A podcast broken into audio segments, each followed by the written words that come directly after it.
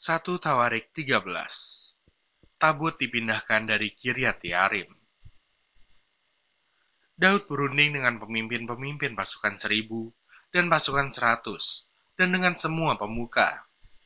Berkatalah Daud kepada seluruh jemaah Israel, Jika kamu anggap baik, dan jika diperkenankan Tuhan Allah kita, baiklah kita menyuruh orang kepada saudara-saudara kita yang masih tinggal di daerah-daerah orang Israel, dan di samping itu kepada para imam dan orang-orang Lewi yang ada di kota-kota yang dikelilingi tanah pengembalaan mereka, supaya mereka berkumpul kepada kita.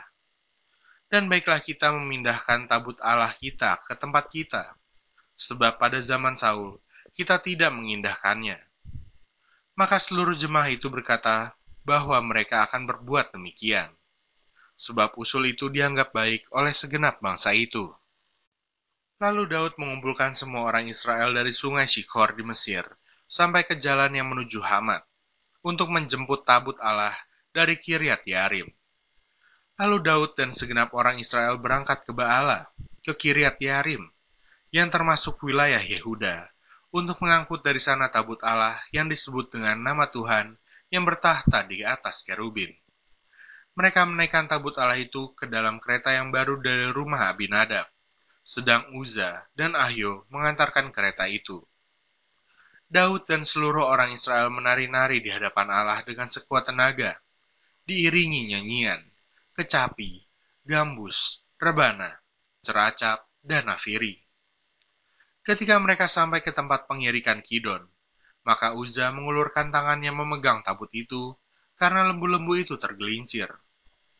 Maka bangkitlah murka Tuhan terhadap Uza Lalu ia membunuh dia, oleh karena Uza telah mengulurkan tangannya kepada tabut itu.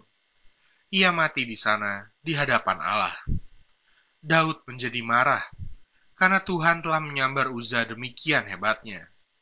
Maka tempat itu disebut orang Peres Uza sampai sekarang. Pada waktu itu, Daud menjadi takut kepada Allah. Lalu katanya, Bagaimanakah aku dapat membawa tabut Allah itu ke tempatku?